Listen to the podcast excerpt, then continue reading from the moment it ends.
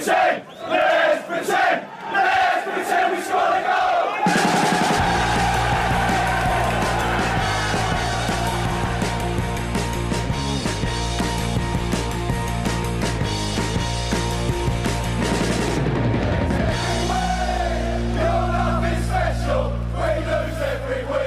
Sportbladets Premier League-podd tillbaka här. Juni har blivit juli, så vi är inne i en ny månad, men podden är liknande. Frida Fagerlund, är det en ny människa vi ser här när det jul, blir juli, eller är det samma fotbollsälskande Frida? Kristallstark. Ja.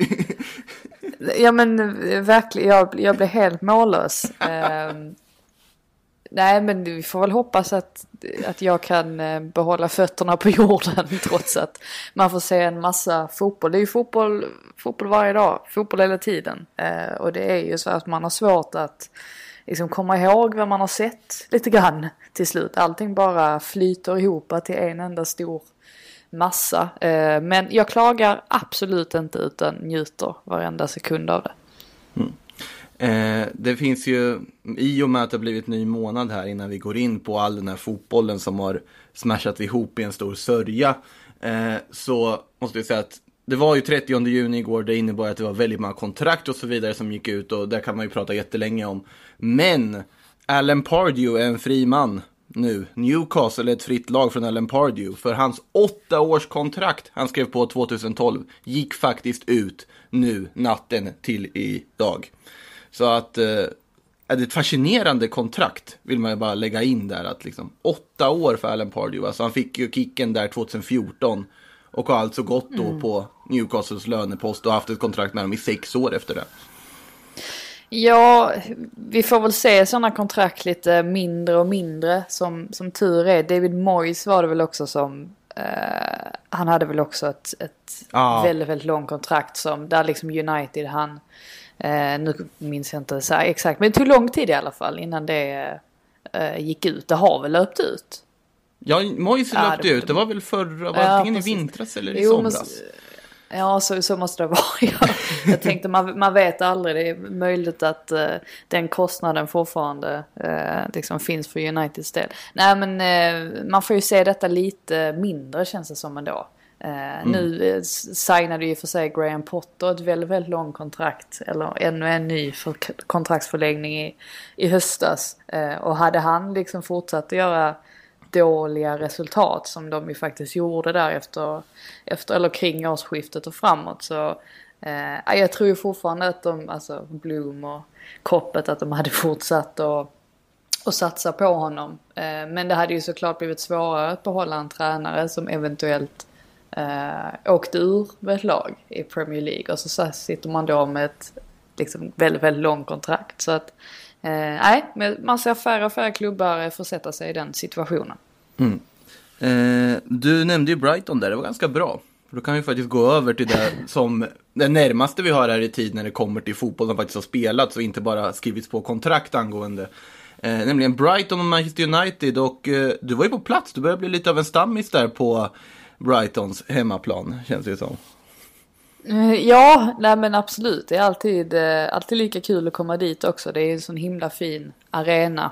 Eh, nu var vädret eh, otroligt märkligt igår. Det var, jag vet att jag pratat om regnskogsväder vid tidigare tillfällen, men det här var extremt eh, liksom tropiskt klimat. Och folk som hade, det satt en kille bredvid mig som hade... Eh, hade glasögon på sig och de immade igen. Alltså det var, det var så pass. Han kunde typ inte se matchen. Det var, det var synd om honom. Man fick sitta och putsa sina glasögon under samtliga nittio minuter. Eh, men matchen var ju... Eh, sett med Brighton-ögon så var det ju såklart en besvikelse. För att Brighton klev ju ut och sen ställde de sig i princip bara...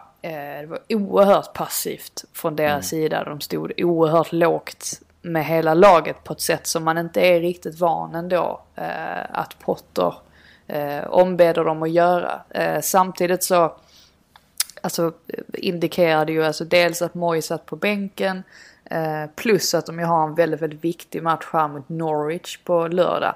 Att det möjligtvis var så att Potter kände att nej, här har vi chansen att spara lite på krafterna. Uh, och sen siktar vi in oss på en trepoängare mot Norwich istället. Vilket man kan ju förstå. Uh, de har ett ganska tufft uh, spelschema. Eller snarare de har många tuffa lag som de möter. Efter Norwich så är det både Liverpool och City. Så att...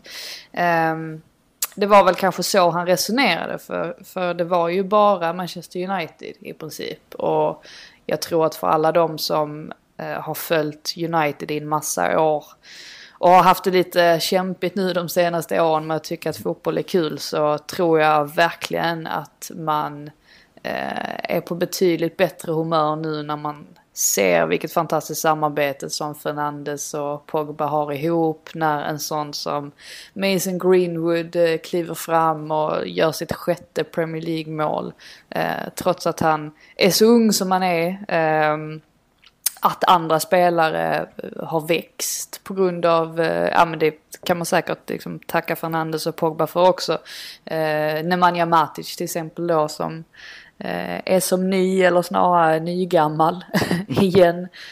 Ja, det var mycket, mycket bra att ta av för Uniteds del, och det bästa för Solskjær var säkert att de lyckas döda matchen så pass tidigt, för det gör ju att redan i den femtionde minuten så kan han rotera laget, mm. vilket såklart är en jättefördel för hans del. Nej, det, alltså man tittar på Uniteds lag här nu och titta på också de insatser de gör både mot Sheffield i veckan innan där och nu här mot Brighton också. Att, alltså det ser ju bra ut. Det ser, känns inte som att det här laget egentligen behöver någonting extra. Mason Greenwood tar ju nya steg hela tiden. Martial, Rashford, fantastiskt duktiga forward fortfarande. Och sen Pogba in i det här mittfältet. Och Matic som ju kommit in i den där städgummerollen på mittfältet helt perfekt. Det, alltså det börjar ju se väldigt, väldigt lovande ut. Rakt igenom. Nu är det ju Brighton och ett formsvagt Sheffield man har kört över, men likväl, de här lagen körde ju inte United över förut. Nej, och de har ju liksom besegrat City också mm. och bevisat liksom att de, att de har det, den kapaciteten i sig så att säga. Nej men absolut, nu var ju till och med alltså Rashford har ju, har ju sett lite... Ja, men, lite ringrostig ut för, för att vara han. Han, han har ju inte riktigt kommit upp i den eh, nivån som vi är vana vid att se honom i. Så att där har man ju också ännu mer sparkapital. Mm. Alltså när han liksom börjar komma igång på allvar. Nu assisterade han väl till två av Martials mål i för sig med Sheffield United. Men eh, igår var han i alla fall eh, alltså lite sådär. Han var inte, han var inte lika, lika bra som vi är vana vid att se honom. Eh, annars fascineras jag ju väldigt, väldigt mycket av, av Greenwood som, eh, jag vet att jag satte honom högst på den här listan över de största talangerna i, i Premier League för mm. efter millennieskiftet, och det finns ju ingenting ingenting han gör som indikerar att det skulle vara fel eh, att hålla honom så högt, för att eh, alltså nu är han ju, för det första har han ett bättre facit nu än vad Rashford hade vid samma ålder, eh, och han har ju gjort det eh, på ett icke-överraskande sätt lite grann. Alltså han har nått de siffrorna utan att förvånas. När Rashford kom fram så var det ju som en blixt från klar himmel. Och, mm. eh, man tyckte liksom att eh, oh wow, liksom här bara liksom störtdök han in och, eh, och började leverera omedelbart på den här nivån. Alltså Greenwood har mer varit, det har känts så självklart från dag ett, och han har ju alltså dels hyllades han ju väldigt, väldigt tidigt av Sir Alex där för eh, en massa år sedan, och Sir Alex som, ja, han har ju haft rätt många gånger, han har haft fel någon gång där med Morrison, men han sa ju att Mason Greenwood är verkligen en spelare som, alltså han, han kommer liksom göra väldigt, väldigt mycket för United. Och Solskjær var ju eh, tidigt ute där också med, under säsongen med att säga att Greenwood är den bästa avslutaren han någonsin har haft. Eh, det skapar ju åldern då. Ja, men det är ju det. Och man förstår ju varför, för att eh, målet han gör eh, mot Brighton är väldigt mycket Grace, eller Mason Greenwood. Just det här att han eh, tar emot bollen, han vänder upp, han driver framåt en bit in i straffområdet, sen drar han till och avslutet sitter liksom perfekt vid Ryans vänstra stolpe.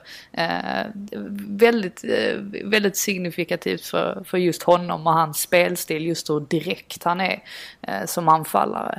Eh, och det är ju såklart någonting också som eh, säkert eh, en sån som Gareth Southgate gläds väldigt mycket med, för att England är inte helt bortskämda med den typen av strikers. Mm. Eh, så att eh, nej, eh, ska bli väldigt spännande att följa hans utvecklingskurva, för att just nu känns det ju som att han bara kommer att fortsätta ta kliv eh, framåt. Mm. Jag tänkte på det du sa också när du jämförde när Rashford kom upp första gången och slog igenom och Greenwood. Minns Rashford var ju på något sätt alltså inkastad för att han var nästan tvungen ja. att spela i ett läge. Jag minns, det var väl Midtjylland de mötte. Ja. Ja, jag minns fortfarande att jag skrev på Twitter då precis när de hade honom i startelvan. Stackars tonåring eller vad det är som kastar in nu mitt i ett läge och måste vinna. Liksom. Sätta den pressen på honom. Alltså, det, det är så oschysst. Det är det bästa Fanchal har gjort ju. Ja. Ja, exakt. Och sen så gör han de där målen. Bara, oj, ja. Men den tweeten får man stå för. Där hade man tokfel och Rashford rose to the occasion så att säga. Greenwood har ju ändå kunnat slottats in mycket lugnare på ett annat sätt, men samtidigt också levererat och kanske nästan, nästan intressantare talang än vad Rashford var då, ska ju tilläggas också. Och hypat på ett helt annat sätt. Så att äh, det ska bli jättespännande att se också. Och sen på, frågan är hur mycket kommer det här påverka United agera i ett transferfönster, tänker jag, för det pratas ju om Jadon Sancho, offensiva alternativ och så vidare, med Martial, Rashford, Greenwood framåt och sen en Daniel James som ersätter. Känns det som att man ändå är ganska täckt där om man egentligen är det. Jo, sen samtidigt ska man upp och konkurrera med Liverpool och Manchester City som väl får ses som mm. som själva målet. Då behöver man ju verkligen bredd ja. på truppen, och Daniel James är ju inte, alltså han har gjort det jättebra utifrån sina förutsättningar, men han är ju kanske inte den man den yttern man förlitar sig på om man ska upp och, och konkurrera liksom med de lagen, så att mm. jag kan ju ändå säga, och plus att Greenwood, han kan ju ändå användas på, på ganska många olika sätt ju. Mm. Kan ju framförallt vara en, en nia också, så att eh, jag tror ändå, jag tror inte att det är ett sånt stort problem egentligen. Eh, det man tänker främst på är ju att, alltså nu eh, precis som vi pratade om förra veckan, att nu när Matic ser så här bra ut så finns det ju ingen eh, finns det ju inget behov egentligen av att sikta in sig på en defensiv mittfältare. eh, Det här gör han ju väldigt bra. Alltså när han kan liksom ta på sig rollen som mm. den som städar upp bakom killarna som liksom eh, ja, sköter offensiven och det, den kreativa biten. Och Pogba, nu är han ju nu har han, han är återigen hamnat i ett sånt läge där han eh, alltså verkligen tar det defensiva jobbet. Eh, vilket han alltså har gjort tidigare också, men det har ju liksom blivit lite för mycket av det goda när han har tvingats ha allt ansvar på sig. Nu märker man hur, hur mycket bättre han trivs. Um, så att ja, det samarbetet ser ju väldigt, väldigt lovande ut. Um, mm. Och det bådar ju verkligen gott för, för Uniteds framtid. Men också för ligan i stort, för att alltså nu, precis som vi liksom har varit inne på, att nu har det varit lite mycket en, en tvåklubbsliga. Jag vet om att City inte har haft den där andra platsen hela säsongen, men nu pratar jag alltså om högsta nivån, alltså när, mm. de, när de spelar ut hela sitt register, alltså vilken nivå man ligger på då, då är det ju liksom Liverpool och Manchester City som sticker ut. Men med tanke på hur bra Chelsea ser ut, att vilka spelare de har värvat in, att Manchester United har börjat få, få ordning på, på saker.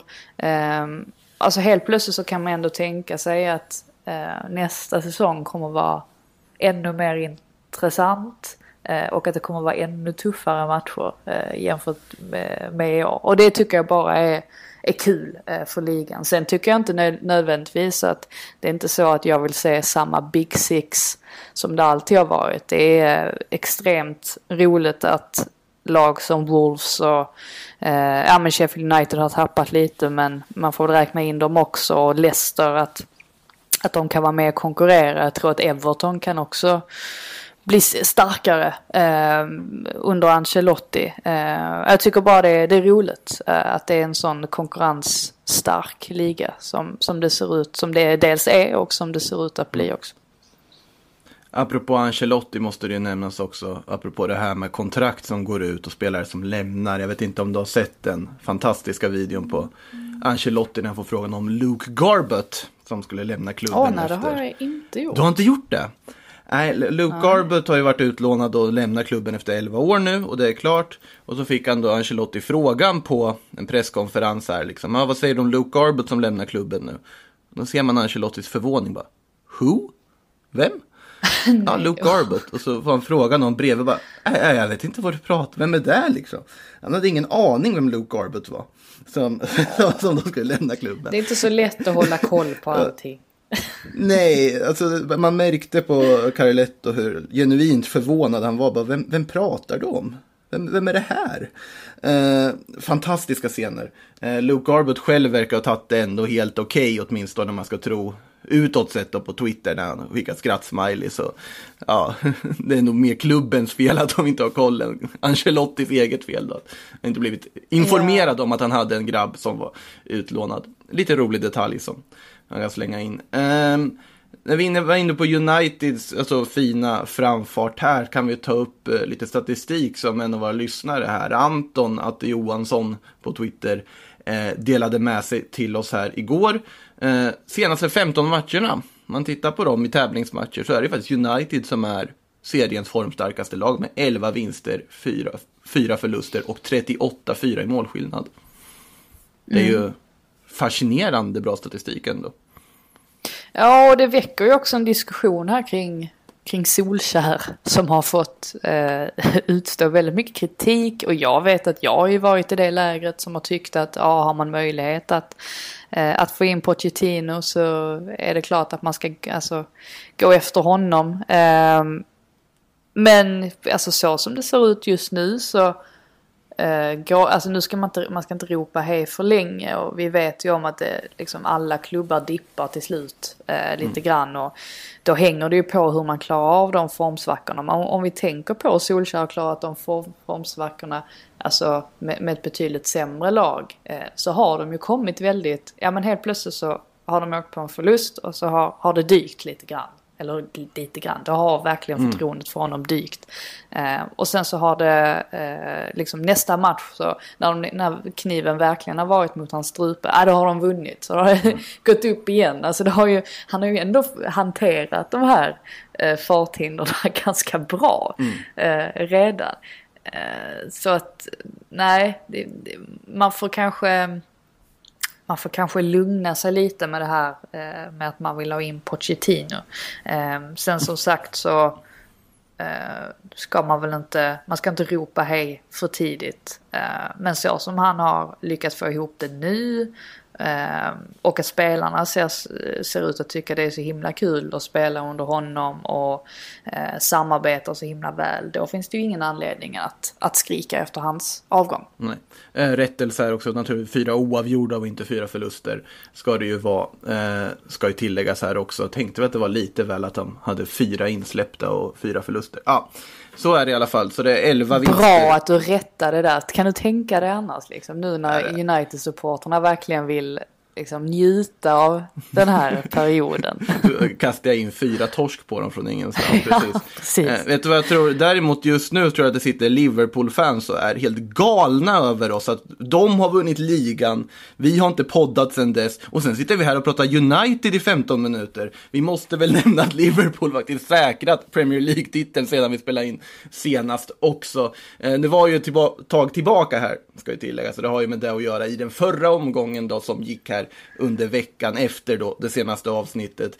Eh, och det var ju i Kawhi man säkrade det. Chelsea, jättedramatisk match mot City som vinner då och gör att Liverpool efter att ha vunnit mot Crystal Palace med fyra noll då dagen innan blir mästare till slut. Och ja, det var ju helt väntat, och vi behöver ju inte gå in på varför. Vi har ju pratat så mycket om varför de vinner och så vidare, men kan man på något sätt få en summering från det kanske om Liverpool som mästarlag? Hur kommer vi minnas Liverpool-säsongen nitton tjugo? Ja, alltså grejen är ju just det här med att säkra titlar i kavaj. Det, mm. det låter ju som en så tråkig grej, alltså, när, när, alltså vanligtvis. Men eftersom att omständigheterna är som de är eh, mm. och det ändå inte finns några åskådare på läktarna, så blev det ju ett ganska perfekt slut ändå på ett sätt. Om mm. man tänker sig då att de gör den här matchen med Crystal Palace och kör över Palace fullständigt med fyra noll och liksom visar verkligen upp varför de är värda den här titeln. Mm. Eh, Ja, och, och gör det på ett sånt perfekt sätt som de gör. Alltså det var ju lite grann som att de summerade hela säsongen i den matchen. Mm. Eh, och sen så då så, så kan man liksom eh, lugna ner sig lite efter den matchen. Eh, och sen så samla gänget och få se hur Chelsea besegrar City. Eh, och, och fira därefter. Det blev ju det blev rätt bra ändå på något sätt. Ett bra slut. Och det, vi har varit inne på det tusentals gånger under säsongen, och vi eh, jag vet att Kalle och jag vi, vi framhäver ofta att vi minsann tippade Liverpool som segrare i slutet, eh, men, men det, det är ju det är ju hit man eh, har före, alltså man föreställer sig att Liverpool skulle komma. Eh, sen är det klart att det blir så eh, otroligt stort och säkert en enorm lättnad för alla supportrar om man har väntat i trettio år på att det här ska ske. Men man är ju inte förvånad. Man sitter ju inte här och tycker att oj, hade det gått så här eller så här så hade de aldrig vunnit. Alltså de har ju gjort sig förtjänt av den här titeln. Och jag vet att det är vissa som vill påpeka att ja, men hade City gjort så, tagit seger här, och hade City haft eh, Laporte så hade det gått så här. Jo, fast Eh, jag tycker man kan liksom inte man kan inte ta ifrån Liverpool eh, någonting. Alltså sättet de har genomfört säsongen på har varit den absolut bästa, eh, och så är det bara. Ja, det, det går ju inte att påpeka att ja, men det finns andra lag som har underpresterat när Liverpool har presterat på den nivån de har gjort. Alltså, det, alltså ja. Resultaten talar ju för sig självt. Att, att gå så, ja, så många absolut. Segrar på det sättet de har gjort och totalt dominera en liga på det sättet de har gjort. Det, det är ju sällan vi någonsin haft en ligaseger som har varit så förtjänt av titel verkligen. Aj, och just därför så, så jag förlåt, men just därför så tycker jag just att den mentala biten är det som blir den absolut mest avgörande skillnaden. Mm. För så många matcher som Liverpool eh, har vunnit de sista minuterna av matchen. Att de, att de sällan har hetsat upp sig, utan att de har litat på att nej, men vi vet att om vi, om vi liksom spelar på vår högsta nivå, då kommer vi vinna den här matchen. Det är lugnt, alltså det gör ingen så klockan står på åttiofyra och vi verkligen, verkligen behöver ha ett mål. Utan det, det kommer komma. Just att leva i den tron, alltså det, det, det kräver ju väldigt mycket att ta sig dit. Och Klopp har ju, alltså dels är ju Klopp, eh, alltså så som man har förstått det, en fantastisk, liksom, eh, ja, han motiverar dem på ett fantastiskt mm. väl sätt. Men också att de har alltså gjort väldigt mycket övningar av den typen, alltså under försäsongen och sådär, som, som just liksom skulle stretcha sinnet så att säga, eh, och göra dem eh, ännu bättre. Eh, jag vet att de, eh, jag, jag läste om det i, eh, för några veckor sedan, att de eh, bland annat hade någon sån här kurs med en surfare under försäsongen. Mm. Eh, som skulle lära dem att... Eh, ja, men det var därför jag visste att eh, Dejan Lovren kan hålla andan under vattenytan i fem minuter. För att g- grejen med den, med den kursen var att man skulle lära sig att... För det där är ju en sån typisk grej, så det är ju rent psykologiskt hur länge du kan hålla andan. Du mm. kan ju i princip hålla andan i... Alltså i, i, i överdrivet lång tid, bara du tränar upp eh, tränar bort dina överlevnadsreflexer tillräckligt väl. Ja, nej men precis, och, och liksom övertyga hjärnan om att du kan absolut hålla andan i, i fem minuter, då, då går det hur bra som helst. Och det var detta de gjorde, eh, och menar på att, jag tror det var Andy Robertson som sa det, att det har varit en jättestor hjälp eh, just i det här att man man vet om att man kan plocka, man kan alltid plocka fram lite till. Alltså man kan mm. alltid ta det ett steg längre. Så att, eh, jag tror just att den här psykologiska biten eh, och det de har jobbat med på det, eh, inom det området har säkert varit otroligt viktigt för att säkra den här titeln. Mm. Och eh, man tänker ju också för fansens skull, den väntan, och man märkte också alltså den otroliga lättnad på något sätt som bara liksom infann sig hos alla Liverpool-supportrar. Och det är ju väldigt många. Det är många som dyker upp och man förstår ju hur otroligt populärt det här laget är. Det visste man ju innan också i och för sig. Men bara den här allmänna... Det var faktiskt väldigt vackert över det, tyckte jag, den otroliga lättnaden att nu har jag väntat trettio år liksom, det här var det. Jag vet att eh, den ordinarie programledaren i den här podden skrev en väldigt fin text om det där också, om hur han hade växt upp när han såg Glenn Hysén och Liverpool vinna på nittiotalet och liksom väntat och gått igenom alltihop och nu på något sätt fått den här titeln som han då också väntat på och växt upp under hela den här tiden med att vänta på. Att Liverpool har ju aldrig liksom varit där, och nu trettio år senare så vinner de på ett av de mest imponerande sätt vi har sett lag någonsin göra i Premier League. Mm. Ja, det är otroligt. Det är bara att applådera och det finns inget annat att göra i det här fallet. Förutom Sen, mot ja. Klopps danssteg. Det var, alltså, det var ingen bra dans han bjöd upp på, den som hyllade så mycket. Det var, det var stelt, tyckte jag. Nej, men i, i övrigt så är jag verkligen, tänker på det också, att Jürgen Klopp är ju... Eh, han passar så väl in i Liverpool mm. som klubb. Alltså det är som handen i handsken. Och då tänker jag på, på allting runt omkring. På Liverpools historia. Ja. På sättet de, de ser på sig själva. Och han har ju visat det så många gånger. Han visade det i intervjun. Eh, då när eh, titeln var klar. Eh, på sättet han eh, inkluderar de, de gamla spelarna. Alltså Kenny Dalglish och, och mm. så här. Att han eh, framhäver dem. Steven Gerrard framhävde han också. Mm. Skrev ett öppet brev i Liverpool Echo.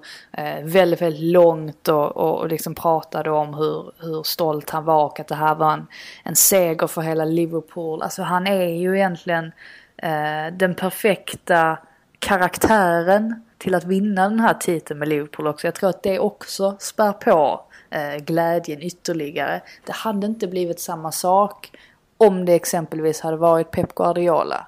Eh, han, han är inte... Det är ju en helt annan person eller personlighet. Mm. Alltså både som tränare och, och, som, och privat också.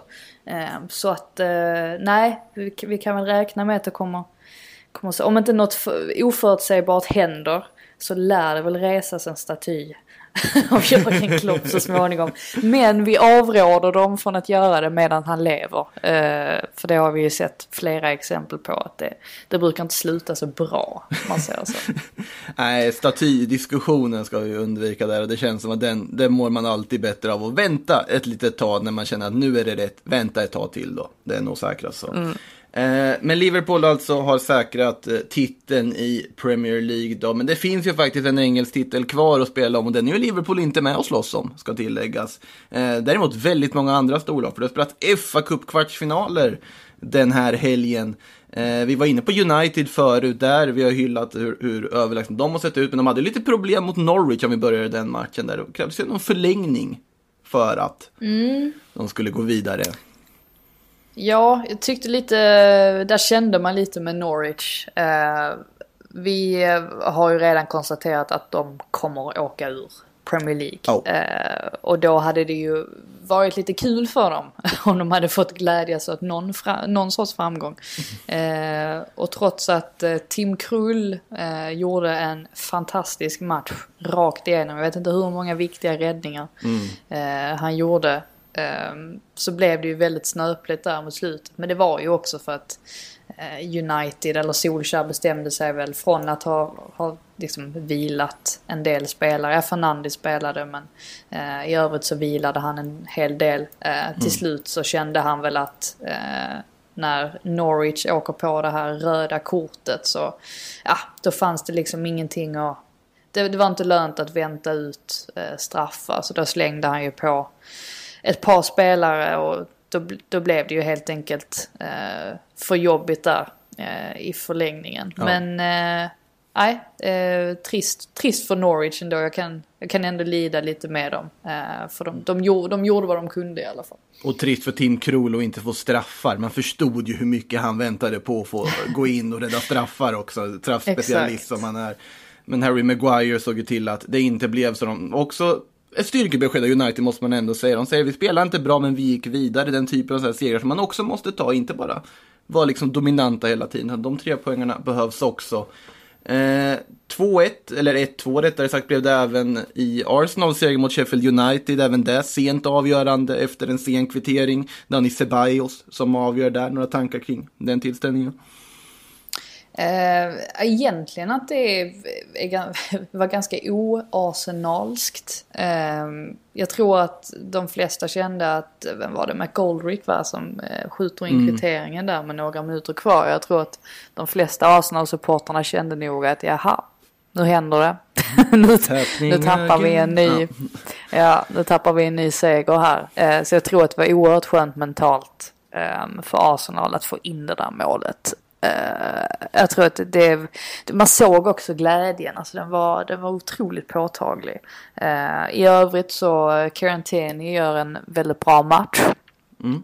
Uh, och han har ju börjat segla upp också lite, uh, märker man att alltså, det är många som uppskattar honom. Uh, han har ju haft en väldigt, väldigt tuff säsong där med, uh, med skador um, och väldigt mycket otur får man säga då när han skadade axeln mot West Ham var väl på London Stadium. Mm. Så att uh, han har inte haft någon sån där jätterolig säsong, men nu börjar han verkligen uh, ja, men visa uh, att han minsann har kvalitet och han också. Uh, uppmärksammas ju också väldigt mycket för det här med att han, det blir lite löjligt på ett sätt, men det här med att han kom med en Tesco på sig istället Aha, för Gucci, alltså Gucci necessär och sådär.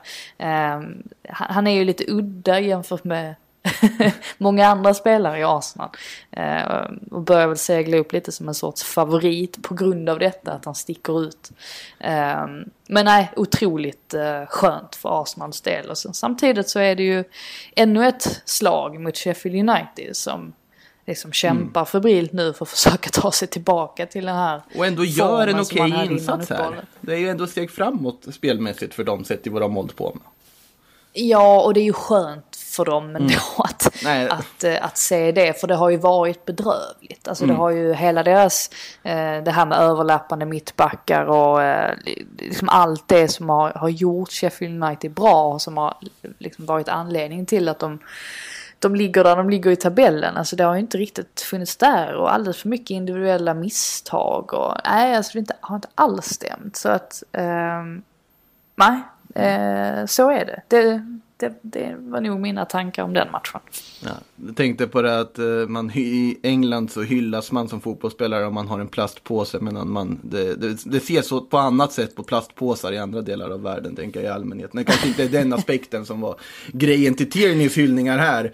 Eh, På, på tal om lag som var väldigt bra innan uppehållet och såg jätteformstarka ut och vi tog hyllade som har sett ganska dåliga ut efter, så har vi ju Leicester som möter Chelsea här, inkasserar en ny torsk, Ross Barkley som avgör för Chelsea där och skickar dem vidare. Frågar väl samma sak här, dina tankar och funderingar kring den kvartsfinalen? Jag såg bara delar av den här matchen faktiskt. Det var mer än vad jag gjorde, ska tilläggas, så att det är därför jag skickade. Jag blev ju väldigt... Ja, väldigt spänd när jag såg startuppställningen, eftersom att alltid tycker att det är kul att se Billy Gilmore i en startelva och, och tänkte också att alltså Mason Mount har ju varit jättebra alltså sen, sen återstarten och har verkligen liksom klivit fram mm. och sådär, och så tänkte man att ja, men det här kan ju bli intressant då mot ett, mot ett starkt eh, Leicester eh, och så, eh, men det gick ju inte sådär jättebra. eh, Liksom, Reece James, Mason Mount och Billy Gilmore ut efter paus. Det säger ju aj, aj, aj, aj, någonting om någonting. Det gör det. Ja. Eh, de hade, de hade ingen, ingen bra dag, utan som man slängde på liksom lite mer rutin i Barkley, Kovacic och Aspilicueta. Eh, mm. Och då fick man ju också till målet till slut när Ross Barkley eh, drar in det. Ja. Eh, så att, nej, eh, det, det var väl kanske inte jag tror till och med Lampard beskrev det som att i alla fall första halvlek var deras sämsta halvlek eh, för säsongen. Eh, det säger ju en hel del om den matchen. Eh, efteråt så pratades det framförallt om ja, det här med Ben Chilwell såklart. Eh, var inte... Inte speciellt nöjda miner av att han hade stått och eh, liksom skojat och skrattat med Ross Barkley direkt efter slutsignalen. Alltså, det var många supportrar som tyckte att det var, eh, nej, men att det var, det var kränkande liksom, gentemot, eh, gentemot dem och gentemot en klubb som, som precis har förlorat. Det kan man ju diskutera hur mycket man vill. Eh, men eh, nej, Chelsea vidare i alla fall. Eh, även om det inte såg bra ut. Och det, det är ju också... Det är just Cool fact, a crocodile can't stick out its tongue. Also, you can get health insurance for a month or just under a year in some states. United Healthcare short-term insurance plans, underwritten by Golden Rule Insurance Company, offer flexible, budget-friendly coverage for you. Learn more at u h one dot com. Starkt i sig. Mm. Uh, det var ju de, vi har varit igenom tre och fyra. Den fjärde var ju, om man jämför med de andra, totalt odramatiskt. Det var Newcastle City, slutar noll två. Eh, jag måste säga, det jag såg av den matchen... fantastiska... Ja, det får du göra. Alltså, du kan ju börja med det innan jag drar min analys av det hela. De där siffrorna du tänkte nämna. Ja, jag satt ju och tittade på den här matchen. Men blir ändå eh, otroligt överraskad när jag förstår att med tjugosju minuter spelade... så har alltså City slaget hundraåttioåtta passningar, vilket inte är så förvånande i sig. Men Newcastle har slagit femton. femton passningar på tjugosju minuter. Jag, jag förstår... Ja. Alltså man är inte förvånad. Är det, ja. Och det här säger ju he- det, det är ju hela matchbilden. Alltså, hur det kan men det är ändå förvånande. Alltså det är, för, det är inte förvånande, men det är samtidigt otroliga siffror. Precis så. Nej, det här var ja. ju någon sorts alltså, uppvisning i hur man kan rulla runt boll runt ett straffområde länge som möjligt och göra en match så otroligt odramatisk som det bara går. Och också utan att då så här, vissa matcher när ett lag är helt överlägset kan ju vara jätteroliga att titta på ändå för att du ser så fantastiskt bra fotboll och mål och liksom kreativitet och det är från ett av lagen. Här har du City som i princip från matchminut ett går in och tänker, ja, men vi har full kontroll på den här matchen. Vi behöver inte göra någonting utöver det som vi brukar göra. De bara rullar ut Newcastle och det, det är liksom nittio minuter av... Jaha, när ska det här ta slut då? Det är fortfarande två noll. Kan det... det är inte tre noll. Nej, men jag skriver väl slut. Jag satt och jobbade också. Jag skriver väl slutsignal på det här. Ja, det är två... ja, det här kan bara byta ut tvåa mot en trea ifall det blir mål. L- lite så. Alltså det, det var liksom bara en väntan. Mm. Och det, det är ju jätteimponerande att City såklart. Det är inte det. Det är fantastiskt bra gjort av dem att kunna tokdominera en match på det här sättet. Men det är ju så tråkigt att titta på ibland. Mm. Steve Bruce vet sina begränsningar så att säga. Han vet när han ska... han kanske inte ska eh, tro för mycket av, av, av sitt lag. Det gör han verkligen med tanke på det han sa till Kevin De Bruyne efter matchen också. eh, ja. Jag vet inte om du såg den grejen när De Bruyne blev intervjuad efter slutsignalen. Ja, jag kommer inte ihåg exakt nu. Äh, så gärna... ja, De Bruyne står och blir intervjuad, jag tror det är Sky i alla fall, efter matchen. Och så kommer Steve Bruce gående där och sen då, jag kuppar helt enkelt intervjun och säger ja men De Bruyne tröttnar på City och han ska till oss och lira i Newcastle nästa säsong. Ja, liksom, så. Så, så den begränsningen kanske han inte riktigt hade förstått, men jag, jag, jag kan gilla det i och för sig. Eh, kanske, kanske ska nämna eh, s, eh, nyheterna. Eh.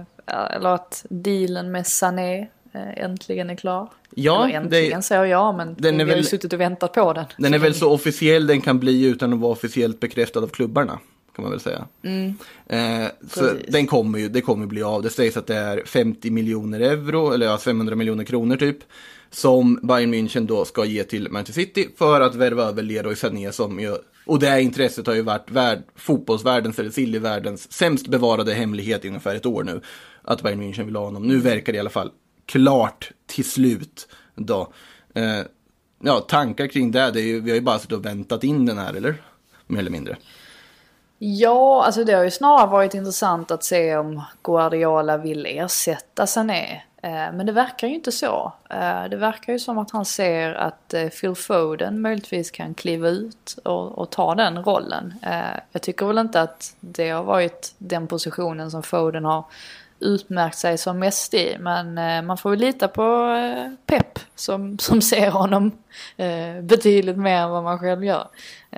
Han verkar i alla fall tro att han har kapacitet nog att ja. ta på sig den. Ja, för Guardiola så är ju inte positionstillhörighet ingen restriktion. Det är ju snarare möjligheter Nej. att göra liksom andra mm. saker också. Det har väl han är sur... mycket mer optimistisk än vad, vad man själv är. Så är det. Eh, som man spelar F M själv, då sätter man ju inte en spelare på fel position. Guardiola, han gör det ändå. Eh, men Grealish har det pratats lite om, ska vi kanske tilläggas då. Om vi ska gå in på det där just City och Sané-spåret. Det var väl Telegraph som skrev här om att de ändå tittar lite på Jack Grealish Jaha. som potentiell kandidat där faktiskt. Att, och kunna, det kan ju också vara att de vill jävlas lite med United. Men vem vet? Jack Grealish kanske kan vara någonting. Eh, men det skulle bli bara semifinaler av F A-cupen sen också. De lottades ju där i halvleken av den här långa bolltrillandet i Newcastle City.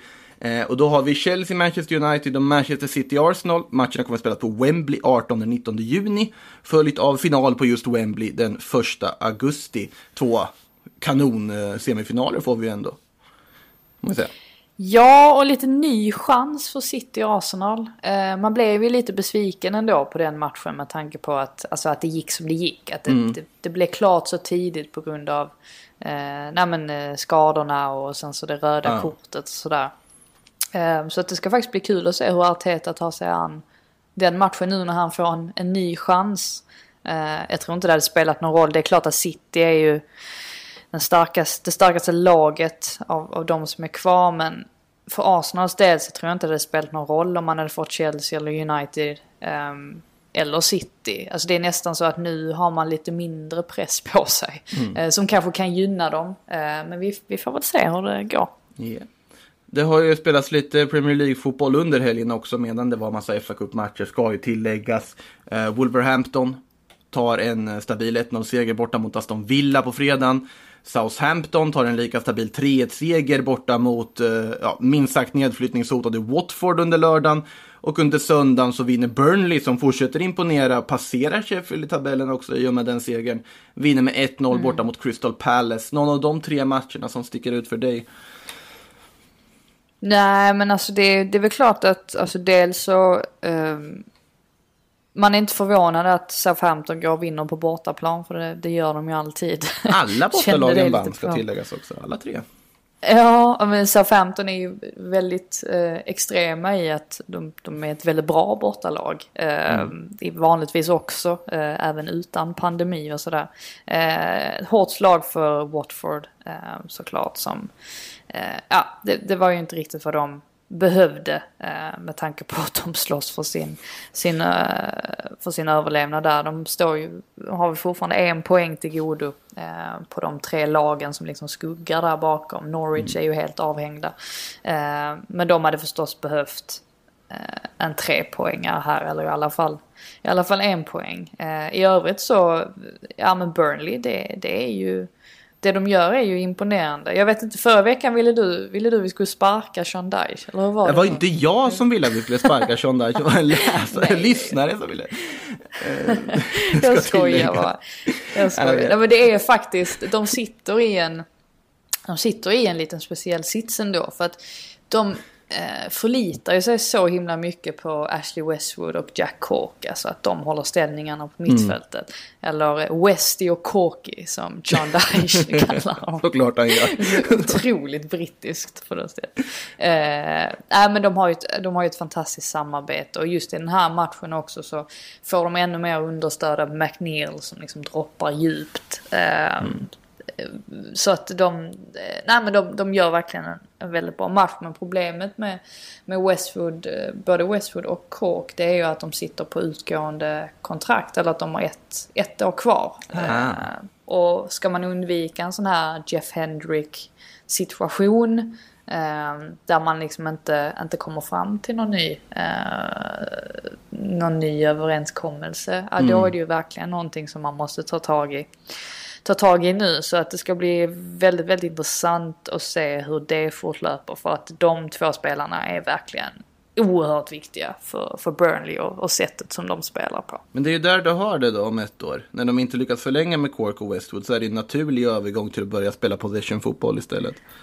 Då kommer fallet, menar du? Såklart, ja, det är mycket möjligt. Såklart. Det, det svänger snabbt i fotboll. Det gör ju det. Det har vi sett. Eh, frågan nu snabbt det svängde på Andrew Gray, Nathaniel Chaloba och Domino, Domingos Kinas lockdownfest de hade.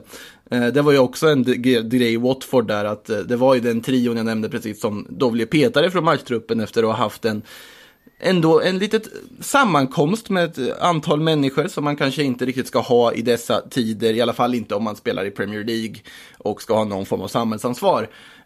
Så de var ju petade. Det är ju inte riktigt den typen av skriverier du heller behöver när du är där nere och slåss i botten. Nej, och jag, jag blir liksom ständigt förvånad över hur, hur svårt ska det vara att följa, följa klubbarnas liksom, riktlinjer, alltså det man har kommit fram till. Och om man är osäker, om man känner det minsta att hmm, jag undrar om det här är okej. Varför ringer man inte upp och frågar någon? Då för måste man vet att man kommer få ett nej. Ledare. ja, men det är... Ja, ja, ja, man blir lite... Det är ju lite samma där med Moise Keane också. Har han varit igång gjorde, också? Gjorde något, ja, men han gjorde ju någonting liknande. Han bjöd hem en massa folk till sin ah. lägenhet. Och det var ju inte sådär jätteuppskattad. Men Ancelotti sa väl nu att nu får man liksom komma över det där och, och ah. ge killen en, en ny chans. Man har trots allt köpt in honom för man kan ganska mycket pengar. Så att man har ju inget val direkt. Men nej, alltså man, man, tycker, man tycker att det inte borde vara så mycket begärt att Tänka, tänka igenom sitt beslut en eller två gånger. Men det är kanske för mycket begärt av, eh, av eh, fotbollsspelare. Vem vet? De är ju bara människor som man brukar säga också. Det ligger väl något i det, men samtidigt så håller jag ju med dig. Liksom att det, tänk ett extra ja, jag är steg. Också bara människa. Jag tror inte att jag hade satt mig i den situationen. Ja, det är, du har en bra men, poäng ja. där i och för sig. Eh, ja. Men så är det i alla fall. Det som talar för Watford är väl att det känns ju som att övriga lag där nere, Bournemouth, Aston Villa förlorade som sagt mot Wolves. Det är ju ingen skam i det i och för sig. Wolves som vi också måste lyfta, alltså går ju fantastiskt. Men eh, Bournemouth och West Ham ser ju inte heller ut att eh, riktigt ha allting på plats så att säga inför den här omstarten. Eh, och med det sagt så kan vi ju titta lite på de matcher som väntar. Vi har ju en hel drös, både Bournemouth och West Ham ikväll bland annat. Bournemouth möter Newcastle hemma, West Ham möter Chelsea hemma och sen har vi även Everton, Leicester och Arsenal Norwich denna onsdag. Följt av Sheffield Tottenham på torsdag och City Liverpool också på torsdag. Eh, något du ser fram emot allra extra av de matcher som väntar här, som ska sammanfatta då hela omgång trettiotvå? Ja, alltså jag ska ju till The Emirates ikväll. Oh. Så att det, oj, oj, oj. Ja, det blir ju... Mycket trivsamt. Det, jag måste ju svara att det är den jag ser mest fram emot, för det vore ju konstigt annars. Eh, West Ham-Chelsea blir också intressant, för att den matchen på Stamford Bridge var ju... Alltså en av Chelseas absoluta lågvattenmärken eh, den här säsongen.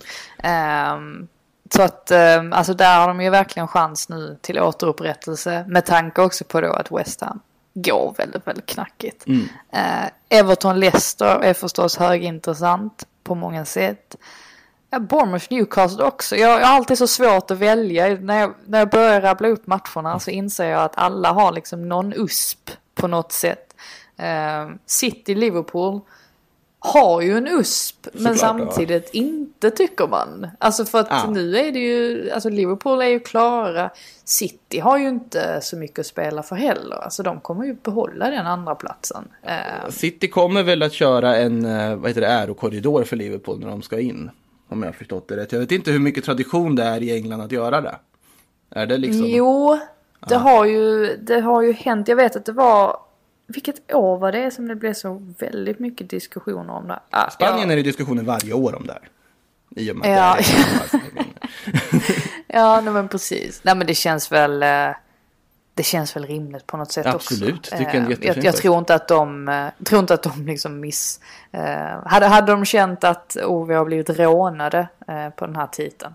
Då hade det kanske tagit emot att göra den typen av grej. Ja. Men eh, nu med tanke på situationen är, alltså den, är, den är som den är så eh, tror jag inte att de...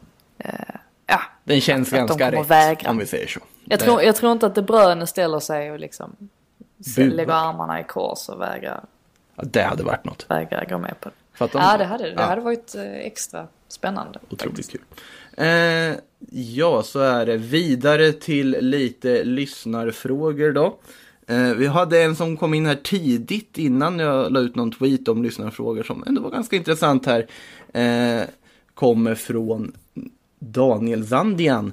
Tror ni avsaknaden av pressen från publik ökar sannolikheten att det blir mål på straff slash farlig frispark?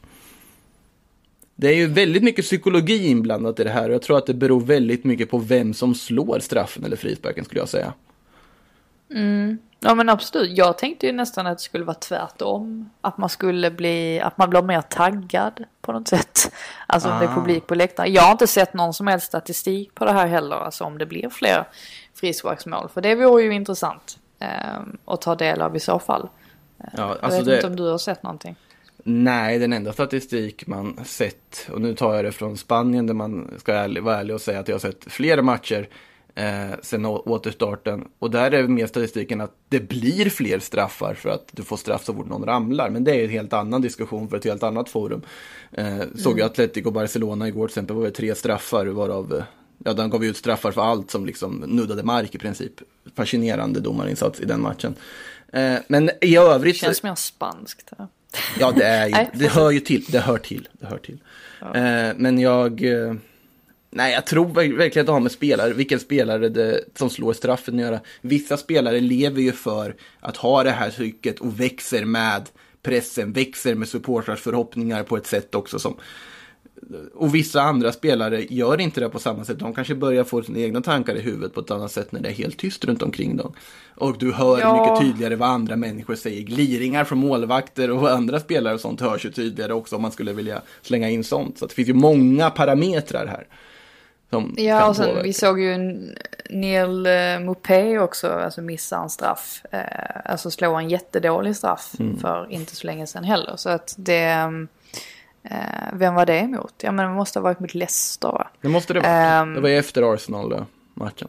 Uh, och de liksom, straffarna vi har sett gå i mål, alltså det är Fernandes som visade att han liksom, kan slå straffar redan innan, uh, innan pandemin. Så att, uh, och, och frisparksmål, ja men det är De Bruyne och Alexander Arnold och sådär. Så att, uh, jag vet inte, jag har inte riktigt... sett något tecken på det, men att, att det påverkar på något sätt, alltså det gör det säkert, det, gör det, det påverkar väl eh, alltså det är precis som du säger, så beror det väl på hur man är individuellt, alltså hur man klarar av det. Man undrar ju hur många eh, forskare och sånt som just nu har börjat liksom utredningar och forskningar kring det här och använder just nu matcherna som spelas som någon sorts underlag för att forska om publikens betydelse och alla dessa saker. Det kommer ju säkert komma massa olika avhandlingar och sånt om det om ett halvår eller så. Eh, jag hoppas det. Ja, det har varit intressant att läsa. Så om ni sitter där och inte har något att forska om eller vet vad ni ska skriva C-uppsats om, så kör bara, säger jag. Eh, Marcus Oskarsson frågar: Lampard överpresterar gentemot säsongens förväntningar. Solskjär har fortfarande häng på en C L-plats som var deras mål inför säsongen. Ar- Artetas Arsenal ser fortsatt intressant ut, i alla fall i jämförelse med Emery Ljungberg. Lägg där till bröderna Inzaghi, Zidane och att Barsas nya tränare förmodligen heter Xabi. Och han gör väl det förr eller senare. Uh, finns det någon möjlighet att vi har, hur sjukt den låter, underskattat spelares erfarenheter på plan i ett managersammanhang? Bör vi alla göra ett korskryp och acceptera att managern måste känna klubben? Tack för en grym podd. Tack själv för en utförlig fråga. Uh, mm. Alltså, intressant fråga. Ja, uh, jag tycker det också. Men det där ligger ju i så här, alltså att tidigare spelare blir ju, det här är ju också lite klichéartat, men tidigare spelare är ju duktiga för att de vet hur spelarna, hur det är att vara spelare. De kan ju sätta sig in i hur det är att vara en spelare, för de har varit i samma situation själv. De har varit på toppnivån själv. Och såklart att kunna klubben och så vidare, det påverkar naturligtvis. Såklart att allt det här är positiva mm. saker. Men det, problemet blir ju när bara det värderas. För vi har ju jättemånga exempel på när det inte har blivit bra bara för att spelaren har varit duktig också. Om vi säger så. Mm, ja, men självklart. Jag, jag kan ändå... Eh, jag kan förstå att jag tror att det är dels... Eh, jag menar, när Lampard kliver in i, i Chelseas omklädningsrum mm. så är det ju ingen i det omklädningsrummet, kan jag inte tänka mig i alla fall, som ser ner på honom. Alltså Nej. De vet om att, att han är liksom en, en Chelsea-legendar, de vet om vad han har vunnit, precis, precis. De vet om vilka spelare han har spelat med och emot och vad han har åstadkommit. Alltså det blir ju en helt annan tyngd mm. kring honom. Och jag tror respekt för sin tränare, det måste man ha om man ska prestera ute på en fotbollsplan. Det där blir ju psykologiskt på, på något sätt. Alltså att har du en tränare som du inte riktigt gillar, då vill du ju på något sätt att han ska misslyckas. Och vem är det som får skulden när det börjar gå dåligt för ett lag? Ja, men ibland är det kanske spelarna, men det är ju främst managern mm. som står i skottgluggen. Så att det tror jag säkert har en jättestor inverkan. Men också det här att, nej, men som, som i Chelseas fall, alltså det, det är så enkelt att ta det exemplet just eftersom att ja, men de har ju i princip haft liksom en, en tvärtom met, metodik under så lång tid. Alltså att de har liksom av, avhandlat tränare liksom ganska frekvent och att alltså ingen tränare har stannat sådär jättelänge. Eh, nu har man en tränare som kommer ge allt och lite till för Chelsea. Alltså det mm. finns ingen annan klubb i hans sinnebild än Chelsea. Eh, Det måste ju också spela in.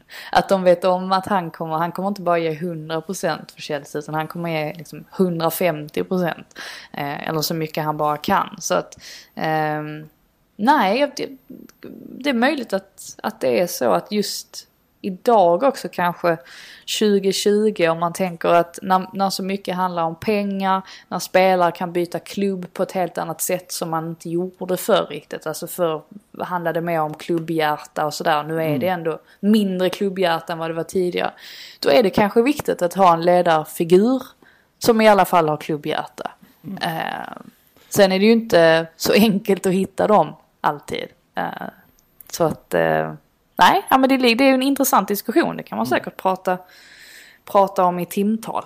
Ja, alltså det ligger någonting i att eh, alltså en spe, någon som har en koppling till klubben får ju också en helt annan tid på sig. Så här ligger det också. Och sen beror det ju, som jag ser det, på vilken klubb. I Solskjärs fall till exempel, United. Då är det ju så att då har de gått efter och haft Sir Alex Ferguson, som också måste ju tilläggas att du kan ju också bygga upp en respekt på att ha väldigt många andra klubbar under en tid och lång tid och visat att du kan leverera och utan att ha någon spelarerfarenhet, säg Mourinho till exempel också. Att du, du kan bygga upp en sån repertoar, eller en Ancelotti som alltid har respekt för en spelartrupp. Där kan du bygga upp, men som spelare om du ska komma in som ny, så klart att det påverkar att du har, ja, du har varit där förr. Och i Solskjärs fall så behövdes det ju någonting United efter att man har famlat med Fanchal och Mourinho och Moyes innan det, så behövdes någonting som på något mm. sätt var familjärt, som hittade tillbaka till det United som de ville ta innan. Men alltså, som sagt, ja, vi kan prata om det här i timtal. Ja, men... ja, jag tänkte bara just det där vi pratade om med Klopp tidigare också, mm. att han passar så bra in i Liverpool. Alltså där behöver ju inte han egentligen någon tidigare erfarenhet av Liverpool, för att han, han känns ändå så mycket Liverpool through and through. Alltså han är så perfect match um, ändå, trots att han inte har den erfarenheten. Mm.